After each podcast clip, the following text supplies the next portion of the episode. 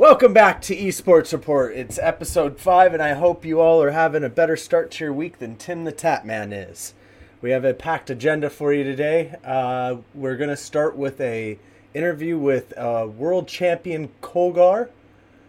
We're going to recap some of the Valorant roster moves, some big names moving not just within the Valorant scene, but between the CS and Valorant scene. And we've got some more CDL news to go over. So we got a packed agenda. Skeez, uh, you've recently come back from Colorado. Uh, how is your Labor Day weekend going? Uh, it was good. It was good. Had a little fam well family business to take care of out there. Uh, had a proposal going on, so uh, weekend was good. Um, I'm excited for this week's podcast with Kolgarr. Uh, he's a world champion, like you said, two-time national champion in multiple FPS titles, Combat Arms and Black Squad. Uh, ex CEO of Righteous Dawn Gaming, and now he is uh, pursuing content creating. So uh, I'm very uh, excited for this interview, and uh, yeah, so I- am really excited for this week's podcast. Awesome, and with that, uh, Kolgarr, well, welcome to the podcast, and thanks for being here. Hey guys, thanks for having me. So Kolgarr, you really made a name for yourself in a game called Combat Arms with Righteous Dawn, a team that you were uh, co-CEO of, or, or excuse me, CEO of. Can you talk about esports at what was basically the root of esports, the rise of esports being a viable, legitimate thing, and what that looked like? Yeah, so uh, you know, at that time, um, esports had been a been around. It just wasn't really popular at that time. I mean, at that at the point that I started, you know, Halo was kind of you know in its glory days with Walshy and, and T squared. You had Counter Strike 1.6 with Fnatic and those teams, but it was still kind of grassroots a little bit. Um, the the tournaments were relatively small. Uh, I think you know the the time that I had was definitely um, different than you would you would deal with today. You know, um, the I don't it's it's hard to like explain how scuffed things were. Um, you know, the with the lack of tournament organ- organizers or organizers wanting to elongate tournaments instead of having community cups like they do now. Like there's so many small money tournaments, whereas before they were trying to get as much content as they could out of these out of these uh, these seasons and, and games and things like that. So um, I think that's kind of what grassroots esports was all about was just um, these these long seasons and games that a lot of people hadn't heard of. Um, and unfortunately, I, I chose to be good at a game that was competitive competitively irrelevant. I mean, I think Combat Arms was a huge game in and of itself at the time, it kind of was the grandfather to the free free to play FPS model. Um, but not a lot of people are competing, and uh, so yeah. So uh, one thing I wanted to ask you about with running an esports organization in in that time where esports kind of was just getting its start. Um, yeah, I mean, you see these big these big name organizations like names such as like FaZe Clan, Hundred Thieves, even I mean we have Cloud Nine, Optic. These names are so big. Uh, at a time like that, I was I was my main question was kind of how how profitable could an esports organization be when you're competing at games that aren't necessarily they don't necessarily have as big of prize pools or aren't crowd funded like you like you have seen in Halo and stuff like that. Like, how can you uh, maybe talk about maybe hardships or running an org and keys to success, possibly? Yeah. So, I mean, at the time, there weren't a, there was next to no orgs that were actually profitable, um, right. especially not any like small organizations like we were. Um, I think with the the main struggles were essentially just at at that time you had to consistently place in tournaments that were that had a decent amount of viewership or uh, promotion in order to even get sponsors to talk to you. and a lot of a lot of the focal points for um, kind of like your your KPIs to get sponsors to even engage with you were kind of focused around websites. So the website you see so many Twitter orgs nowadays where they just they don't even have a website and it's like they they grow just based off social media. But at the time, it was very much like how many people are you driving to your website? How many clicks are you getting? Can we place ads on your website? Things like that. That's how you made money.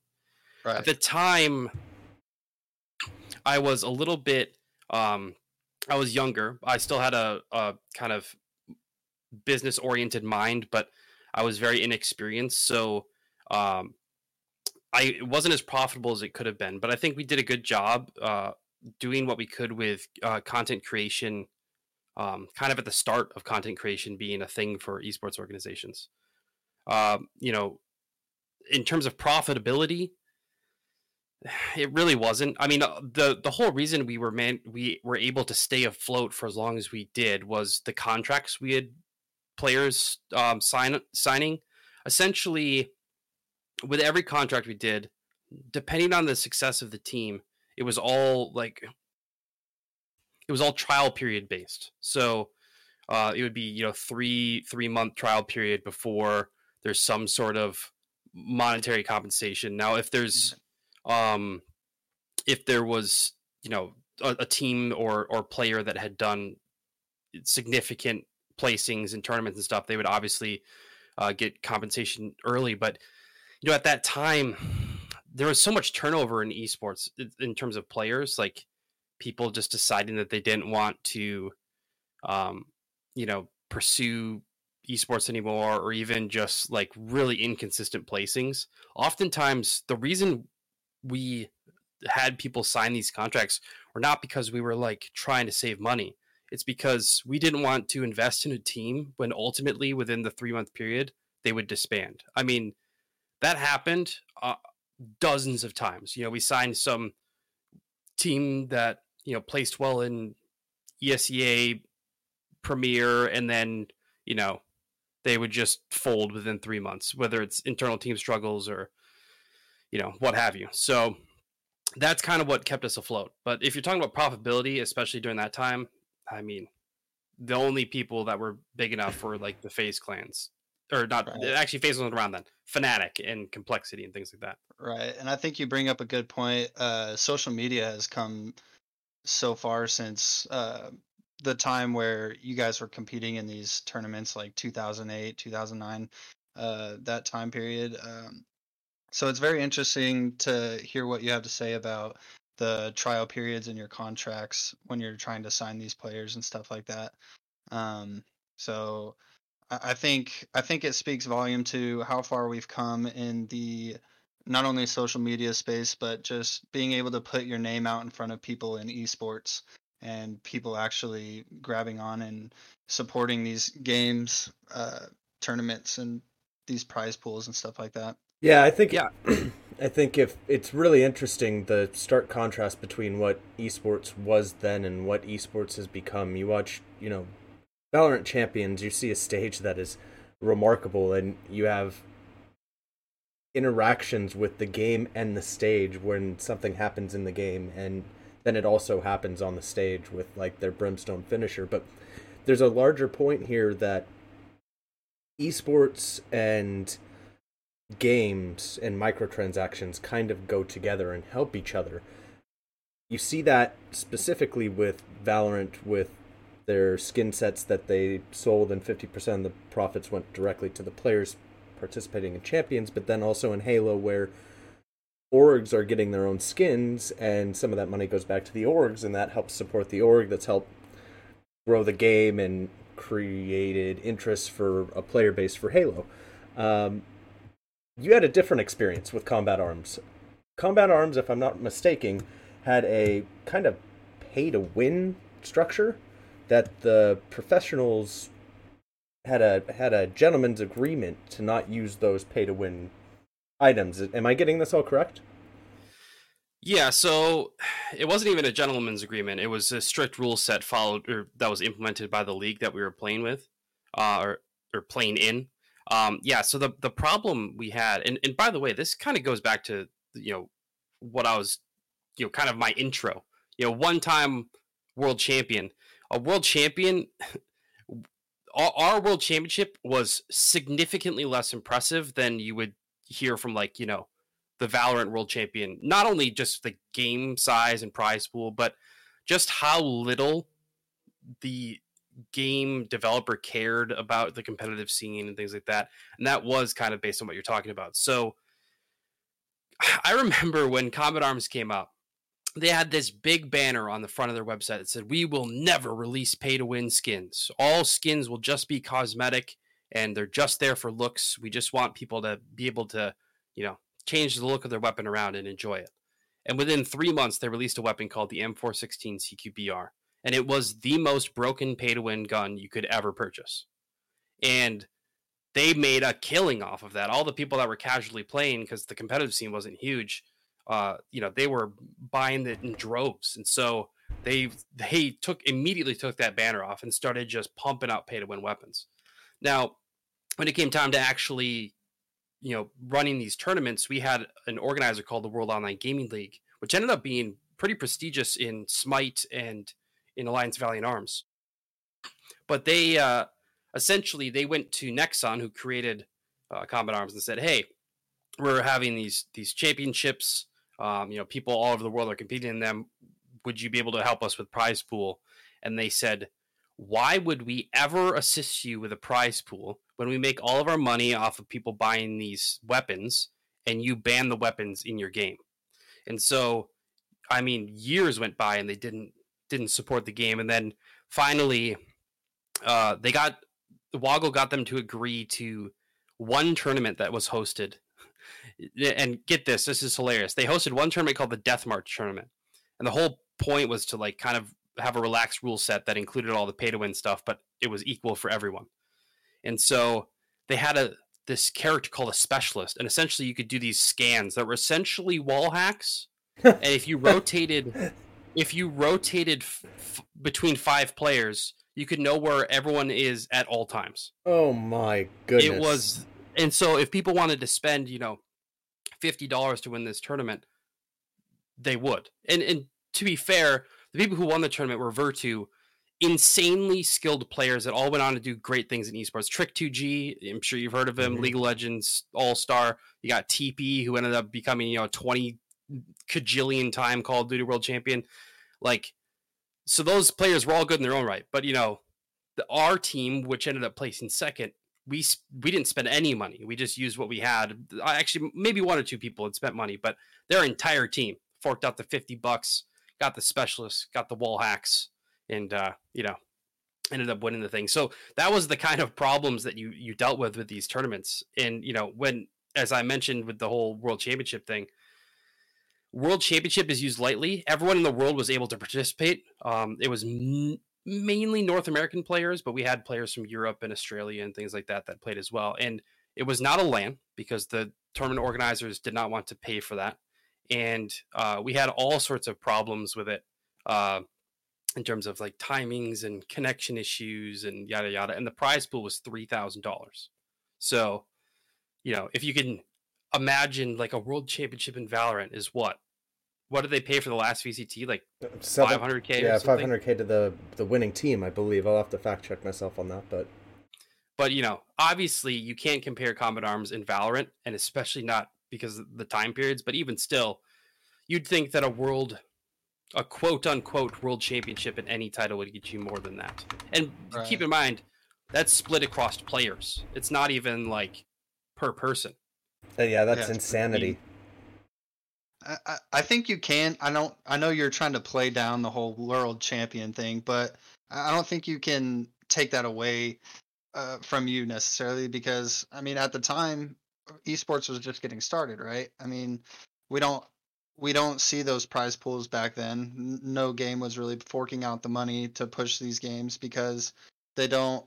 I mean esports in general wasn't necessarily a big thing and now you have all these platforms like Twitch, YouTube streaming, all these things to get games out there to the to viewers and then these people are picking up these games and playing them and trying to be competitive at them because they see the money that's in it. I mean, you were you were in a time period where you were trying to be a groundbreaker for uh, these games. Like if without these tournaments that were for the world champion having a three thousand dollar prize, I mean, we wouldn't have these games that we have today with five hundred thousand dollar prizes for the world quote unquote world champion.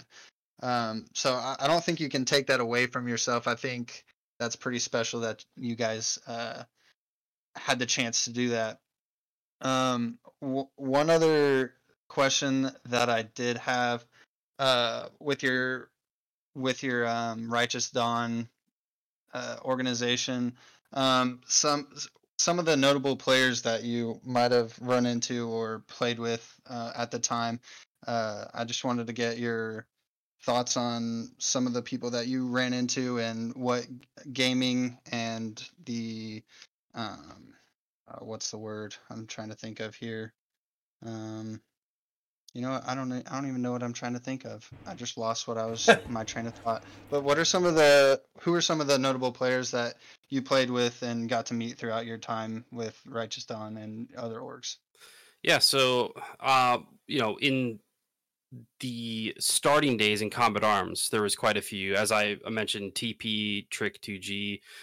Uh, Trick and I did not get along, but he was just kind of he was like a content machine back at that point when content was still kind of small. So he was he was that guy that was just trying to piss everybody off. So you know, it's whatever.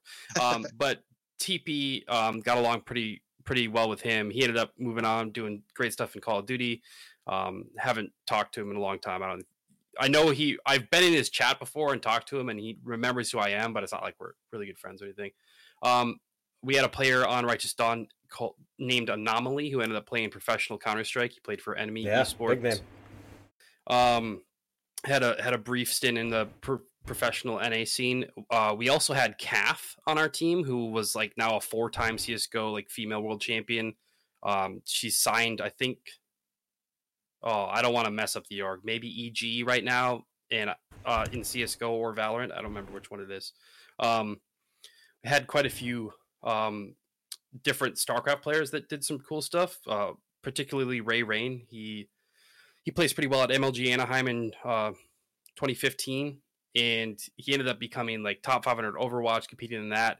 He actually went to the Poland Invitational for Apex Legends, um, and he for I don't remember what org he's on, Halo Halocline or something like that. Um, so that was pretty cool uh, to see them kind of progress and do that. And then, you know, most recently I've been playing Black Squad, and I've met a lot of great, you know, awesome friends of mine through Black Squad that have done great mm-hmm. things. Mm-hmm. Um, Flya is, you know, a professional Valorant player. He's played for T1 Academy. He's currently on Teal Seam, and he's going to get signed to some org soon.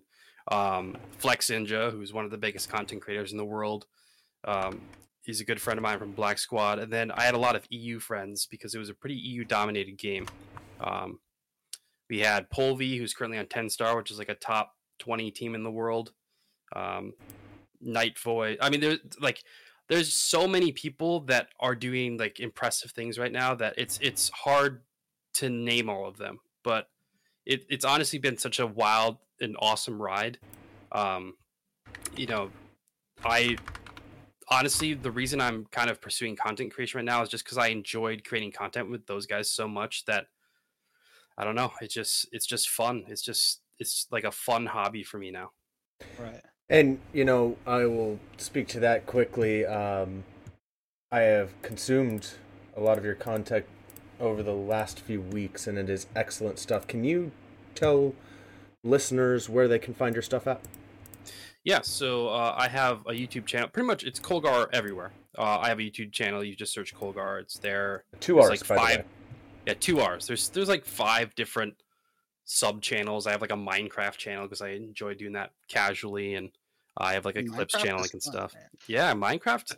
I, I used to talk a lot of crap about Minecraft, and then I a buddy of mine convinced me to play it, and I ended up playing like 38 hours over two days. It was it was rough.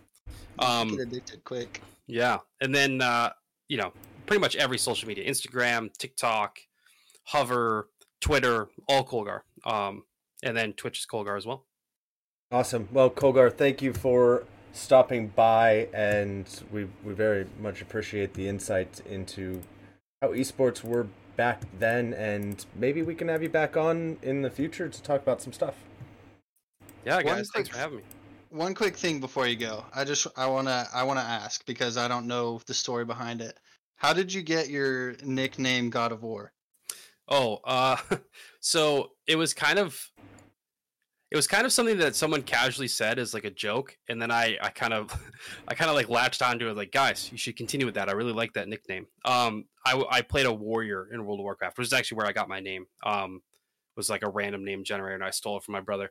Um, and then it was kind of like the whole me joining the army thing and uh, a mixture of like my you know clutch potential that I had and all this kind of stuff. A buddy of mine named Patriot called me the God of War, and I was like, dude, stick with that. That's a sick nickname. I want to keep going with that. That's awesome. Well, I, I do appreciate you uh, carving out some time in your day to talk to us, and uh, thank you so much for giving us a little insight to what it's like being in professional esports. Yeah, guys, thanks for having me. Until next time. All right. Well, we definitely appreciate that. Uh, a lot of interesting stuff happening back then, and eh, one thing that stuck out to me, Skeez, was how a game can compete basically with their own esport. They, the model now is the two have to work together for either of them to be successful, and the model back Right. then was not that. So, um, excellent of Kolgarr to stop by and shed some light on that. Skeez, we got And- see. Um, please go. Yeah, this is all me, baby. I'm I'm hopping in, taking control. Dive in. uh, so uh, one thing I want to kind of skip to COD real quick because we're talking about how the competitive side and the content creation side n- need to work together. Let's do it. Okay. Call of Duty is doing a terrible job at it right Yes, now. they are. I think we can all agree. We that can. This is a terrible year for Call of Duty, right? Um, so it just came out today. Well, yesterday, I guess. Lottie comes on and tweets out she will not be casting anything for Call of Duty League this year. Okay, she she sends that tweet out. Merc and Maven are playing together. Merc says, "You know what? If it keeps going like this, unless something magical happens, Merc and Maven will not be casting Call of Duty League this year." That can't happen. So that that cannot happen. Actually, I, in my opinion, it can happen. If any Call of Duty League people are listening, send me a contract and I'll be in Dallas in two weeks. Okay, I'll be there. Sign me up. I'll cast. I, now Okay, I would okay. watch the CDL with uh, with Skeez, but I'll tell you what: if it's anybody but Skeez, Merc or Maven, Merc and Maven are not just the best Call of Duty casters in the world; they are two of the best casters of any esport in the world. And if Call of Duty loses them because of mismanagement, that is a disaster. It absolutely is. And the thing is, like, you're losing three of the staple names in Call of Duty, right? Lottie, Merc, and Maven, they've been there for forever. Like, I don't remember watching COD and not having them cast. It's uh, it's truly a detriment to the CDL with them leaving, and uh, I- I don't. Call of Duty is just going downhill so fast, and I don't. I think this year could be a very big detriment to them in the competitive scene. Uh, but like I said, s- send me a contract. I'll sign the dotted line right now. I don't care. I'll sit there and wa- I'll say, "Hey, we're on board with Scump." Oh, he's dead. Oh, we're on board with Sa- Shotzzy. Oh, oh, he's dead. You know, because I mean, the game is the game's not in a good place, and when the game's not in a good place, our casters are gonna leave, and I mean, who knows what's gonna happen from there. Yeah, how are they going to cast this squad spawning and you know the insane TTK and uh, we're missing another point here. I mean, this is the second straight season Skeez that there will not be snipers or smokes in a Yes. major tier 1 esport if we Mhm, can call but- it that anymore.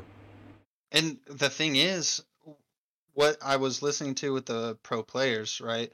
They said that they had to GA snipers in order to get smokes. How does that doesn't make sense to me? They had to GA snipers so that they would listen to put smokes in.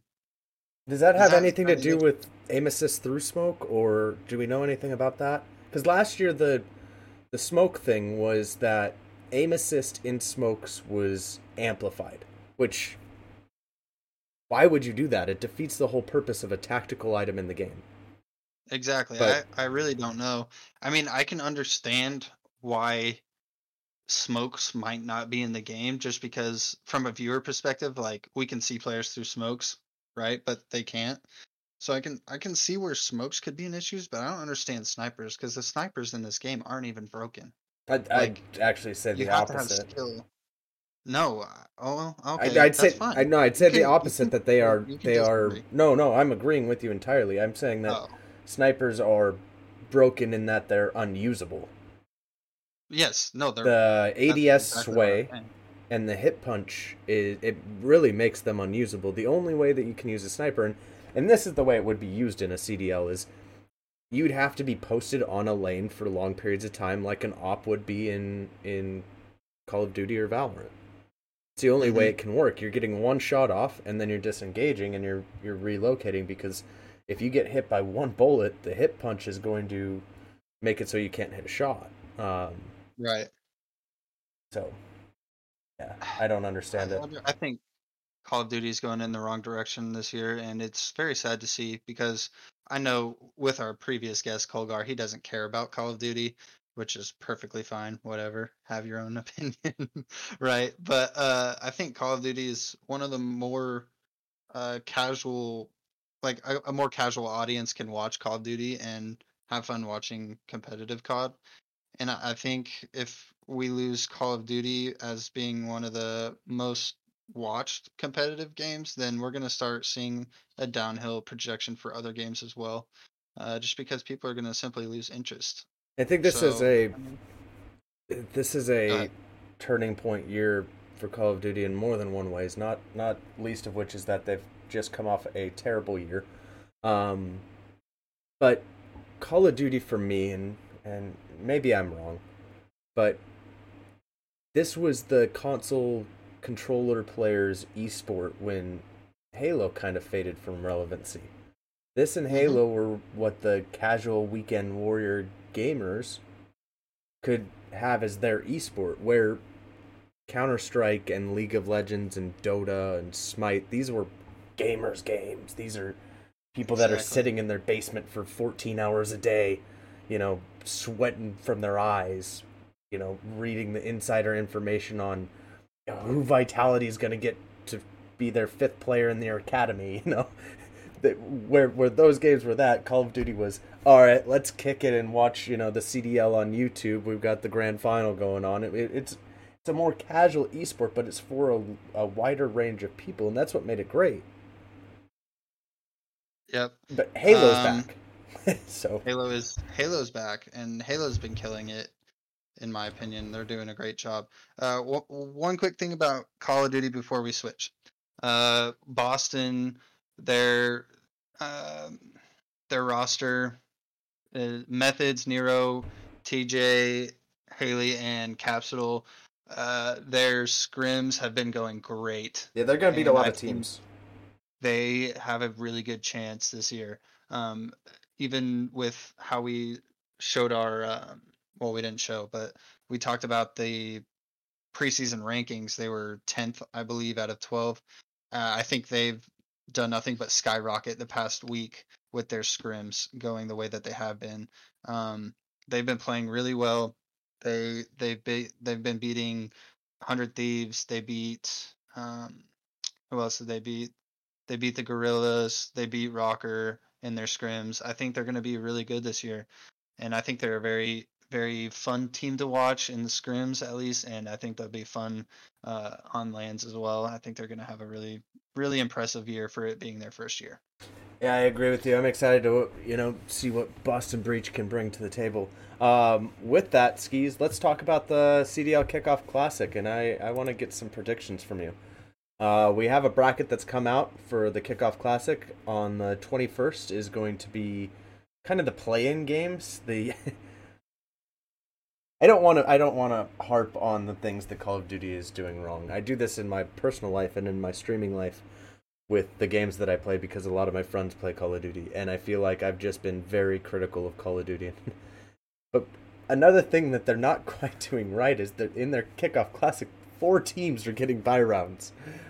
Well, and we see this. This is an issue because we only have twelve Yeah. teams.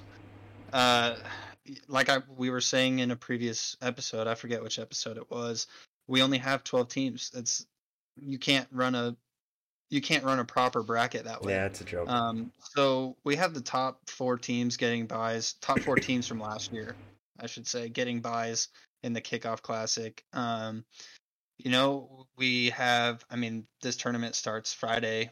Uh, we have some good matchups in for Friday. We have we have Boston Breach versus the New York Subliners. That's, I mean, that's a marquee matchup Boston takes we that one, don't they? in my opinion, yes. Uh, but then again, I haven't really seen much on New York with Clay and Krim. I haven't seen much reports on scrims or anything with them. Uh, so I think I think that's going to be a game to watch for Friday. Uh, the other games aren't necessarily they don't interest me as much. I mean, we have the Ravens versus the Surge, which could be a battle of bad, in my opinion. Yeah. Um, I mean, so it, it'll be interesting to see, but yeah, that's the overarching thing is we don't have 16 teams to run a proper bracket, and it's going to be, I mean, it's just going to be the same thing over and over every year if we don't have more teams. Yeah, and so I have a couple matchups circled. Um, Saturday, I think Thieves runs over Legion, and I think that Thieves has had well, they obviously weren't in the CDL two years ago, and they, they had an up and down year, I would call it last year. Um, but optimism coming out of Thieves camp from our also from our resident Call of Duty expert Skeez. Uh, there's optimism surrounding Thieves. I've got uh, their matchup with Optic circled. I think that is a game that will really give us some clarity to let us know are the 100 Thieves, or excuse me, LA Thieves in this case, um, are they ready for it? Can they compete with the best teams in the league? And even if they don't win the win the match, can they be competitive? And the other one that I have circled is um, Sunday, Sunday the 23rd. I FaZe Clan's going to get past Seattle or London. We we they might as well just Yeah, give them a a into given. Sunday. Yeah. Into Um. But the semifinal matchup with it'll either be Rokkr or Boston, in my opinion. Not sure who Mhm. that will be, but I think um, that matchup there, Atlanta FaZe versus Rokkr or Breach, is going to be a good one to watch and also kind of a, a litmus test for FaZe Clan. We get to see have these guys grown or have they gotten complacent? Right. And I will say, even though we don't have 16 teams for a normal bracket, uh, the one thing CDL did with this kick- kickoff classic that is optimistic for me, at least, is they put uh, FaZe and Optic in opposite sides of the bracket, which gives them a chance to play in the finals, which is what everybody wants to see. So that that's one thing that is optimistic out of this 12 team bracket, but um yeah, I think I think they're going in the wrong direction still. Especially, I mean, we don't even know who's going to cast. It's ridiculous. Um, but I think I think the Rokkr and most likely Breach series could be really good.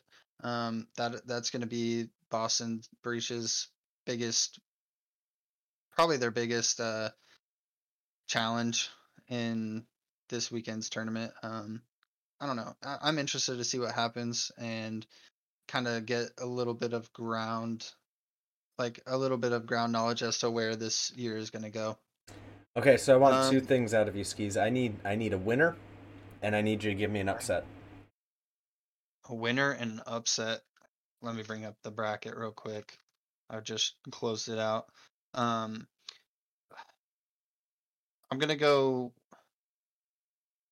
winner. I'm gonna go with the with FaZe. Okay. They have the easier Winner, side I'm of the go with- bracket. they I don't know if they do necessarily because optics side of the bracket is kind of lacking because I mean we have one second, sorry. They're gonna have to play Thieves. They're gonna have to play Ultra or Guerrillas.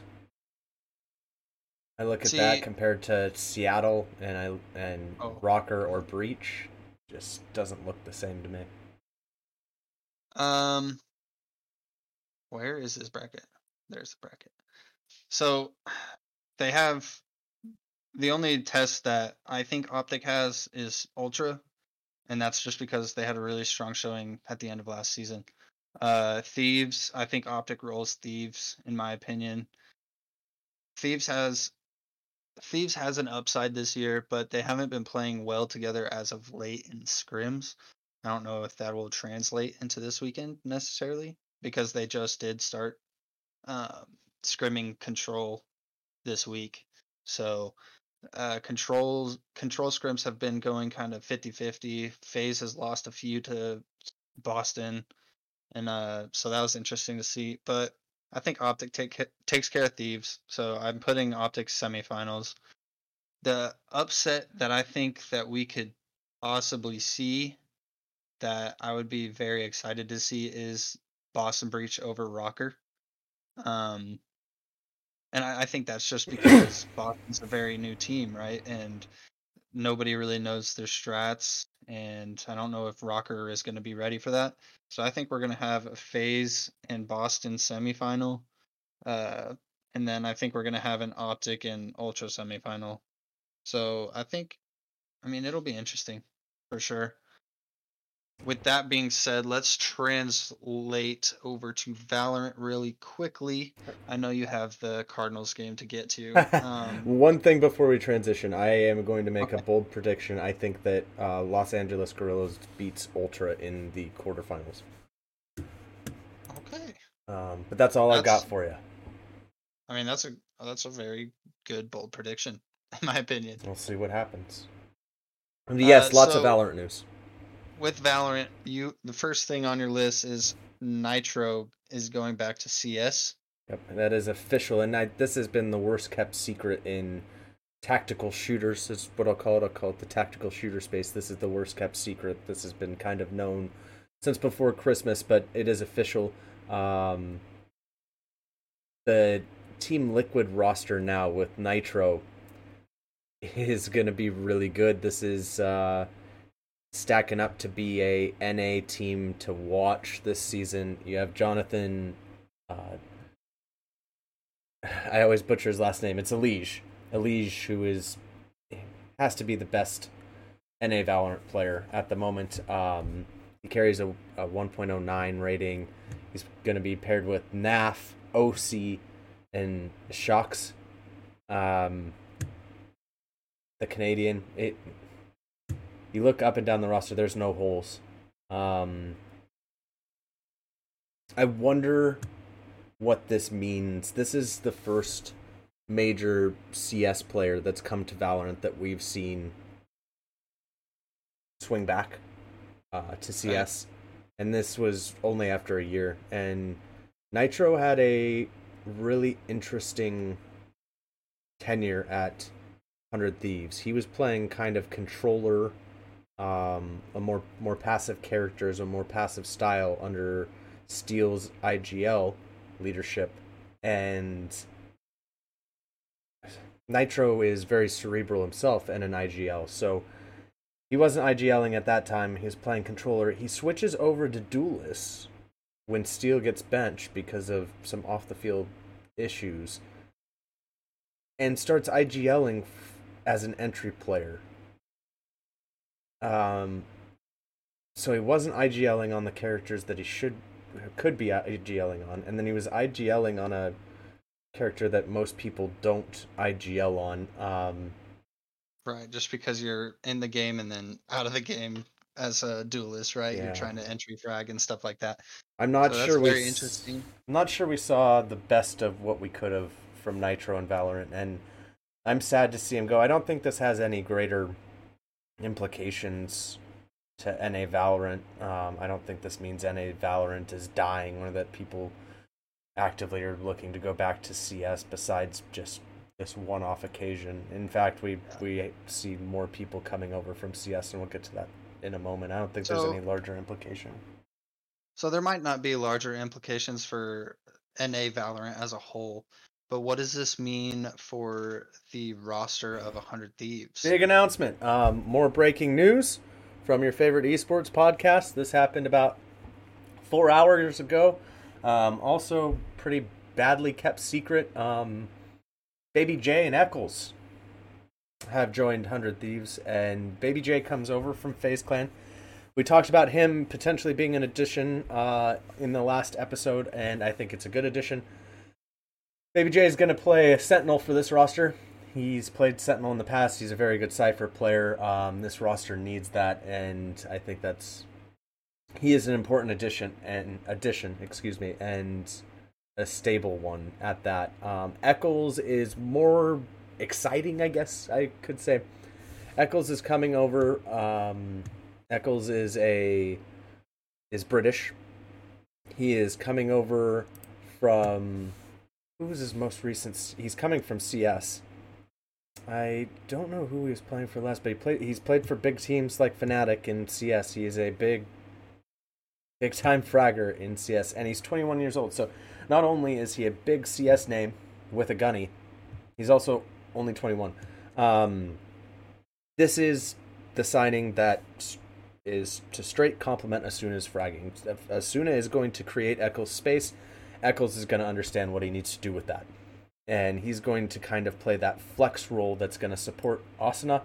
Um, Asuna will always be on the Jett or Reyna. If they need a second duelist, that's going to be Eccles. If they need a second initiator, that's going to be Eccles. I think you're going to see Ethan kind of move from Skye over to more of a controller, maybe an Astra, maybe Omen. We've seen him on Omen before. Astra is the meta, but Ethan is going to transition into that controller role. Eco will stay on Sova most maps, maybe play some Skye. Um, and yeah, I, this roster is rounded out very, very well coming into the first qualifier. So, so it sounds like uh, our our favorite golfer over there at 100 Thieves is uh, not just sitting around twirling his thumbs, and he he knows what he's doing. He does know what he's doing. Uh, Adam Eccles is a a splash signing, I would say, for NA Valorant. That's good. Um, so you have on the list, is it Pony? Pony, yeah. Pony and Seven joined T1. Yeah, the this is round out their roster. Um, you know, we'll have to wait and see with T1. Mm-hmm. I said this kind of last week. Um, I don't know about Steel at this point in his career. I don't know if he's good enough in game. I know I have no doubts about his in game leadership. I think maybe he's more suited for a coaching role on a major team, kind of like uh, has done. Um, but Pony is is the addition that I said last week he needed. This is uh, a fragger. He's he's gonna play Jett, probably on every map. Um, maybe a little bit of Raze on Bind, and a big addition, big addition to T1, and some support for Curry, who's also gonna probably play some duelists and Seven, I think we'll we'll end up seeing him on controller Sentinel, maybe kind of a flex between the two of those. Um, Seven's a really good young player. This is this is a roster built for Steel. This is what Steel did when he got banned after the iBUYPOWER scandal. Um, he found young talent and he cultivated it. So this is his happy place. I think that T1 is going to be better than they were last year. How could they not be? They've been a burning dumpster fire since NA Valorant Inception. Um, so it, it's an interesting roster to watch, and I will definitely be tuning in soon. They're in the Knights Arena tournament, and I believe they have a, a game coming up soon. So I'll probably end up watching that in the next couple of days, and we'll report back next week on on what they look like. Good. Um, so so we have NA qualifiers coming up. Is that correct? yes. So uh, EU, excuse me, EMEA, um, Oceania, and Asia have all started. Um, really interesting because the way that Riot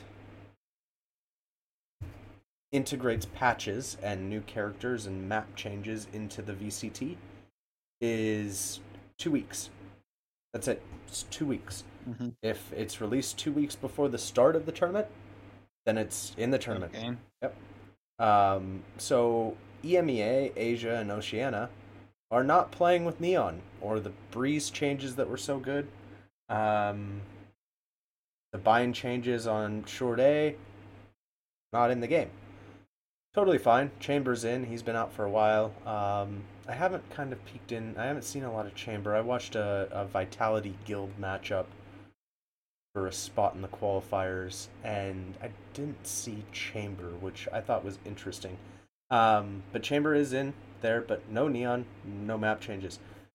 NA, on the other hand, starts on the 23rd, which means you have Neon, you have Chamber, and you have all the map changes. And that comes, it will be exactly two weeks after launch when they will be playing with these characters. And I've been listening to some other podcasts and, you know, reading some stuff, and people are kind of upset that Neon's going to be in the game so soon after Inception. And my thought is, you don't have to play her.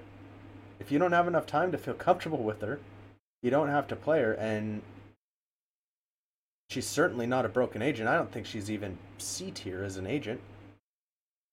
Right. Uh, and that brings up a good point. When we were playing, we we were talking about how she might not even be an agent that people pick just because, I mean, she's so loud, right? She is she so is loud. insanely loud. And you can't, I mean, you can't lurk with her. You could, eh, I mean, you could f- entry frag with her, maybe, maybe. Yeah, that, if if you're but there's better entry fraggers at the moment. Right. I mean, we, we you have Jett and you have Reyna Yeah. and Reyna, Raze to create so- space. I just I don't see where she fits in the current competitive comp. Right. Um, I think that one you might see one question. Go for it. Go ahead. Sorry, Um, I'm cutting you off. Go for it. I think the one thing you might see is kind of a, a team that doesn't fancy their chances too much, kind of a gimmicky thrown together team, not maybe an, uh, a tier three team that's in these qualifiers. Throw in a neon pick as like a gimmick where they have built around neon's kit some strats, some Mhm. specific executes that they're going to try to and catch people off guard, Exactly. right? that I think that's her only use at the moment. and and that makes sense. Uh, so one one question I have since we have like EU, EMEA, all these other regions not playing with these changes in the game, what does that do for the future, like future tournaments with Valorant um, going forward, where these these teams aren't getting uh, reps with these new changes and NA teams are? What what does that mean for the future? I think this is a one-off. Um, I think that most of the time the qualifiers all start at the same time, and I believe the reason for the delay here is because of COVID stuff. Um, Okay. so I, yeah, typically all the qualifiers are all like in the same week. They all start at the same time. Um, so I don't think it's going to be a major issue. Just think that, I mean, and obviously these teams aren't playing in a tournament that's going to then culminate in a tournament against each other. So it really doesn't have that many implications. I think that Riot just has to pay a little more attention because it's from a viewership perspective it seems a little it's confusing and it's a little sloppy. Right. If you don't know what it, what's going on and you're watching these two different qualifiers, like it could be a little confusing, I guess. Um, I think that's, I think that's it. Yeah, um, I think there I, th- there's two very very quick points that I want to make Yeah. before we get off Valorant and kind of move on. Um, we mentioned that Pure was gonna probably get moved on from XSET. That has happened. So again, esports support coming through with your Valorant information. Uh, you heard it here first. And then an interesting player hits the scene. John QT, who is uh, kind of been ShahZaM's duo for a long time. He's he's been a top ten rank player. He is a sentinel. He is very very intelligent. He is also a very very good aimer. He is gone professional and he joined uh, Ghost Gaming's roster, which was set yesterday. So Um, that is a tier two team that I will be interested in, and I think you guys, if you see uh, Ghost Gaming playing some qualifiers or playing in Knights Arena, things like that, tune into Ghost Gaming because they're going to be a fun watch and, and and check out what John QT is doing. Well, there you have it. We got we got the information for Valorant. We got the detriment of Call of Duty League, and we had an, a great talk with Kolgarr. Uh, make sure you guys follow Kolgarr on YouTube, subscribe, whatever. Follow him on Twitch at Kolgarr. Uh, other other things, if you need a job in the casting world, hit up the CDL. CDL yes. hit me up. I'll sign the dotted line. I'll be there this weekend. You've got your Okay, duo. Uh, yep. Um, I think that's pretty much it. Make sure you follow me at Lil Skeezer on Twitch and Twitter and all your great, lovely social medias. As for Andrew, he can tell you where you can find him. uh, twitch.tv backslash Money moneymonzon and uh, make sure you follow turn notifications on. We're on spotify. We are on stitcher. We're seeing consistent growth. We love you guys. Thank you for listening to the streams. It has been actually overwhelming the amount of growth that um, we've seen in just the first month. So we want to keep all this going. Tell one person that likes esports have them tune in smash the follow button um, and then make sure you let us know any topics you'd like us to cover because we are here for you guys and um, Our Twitter DMs are open. Twitter DMs are open, esports report at AOL.com as well. So um, until next week, thank you guys and thank you, Skeez. Love you guys.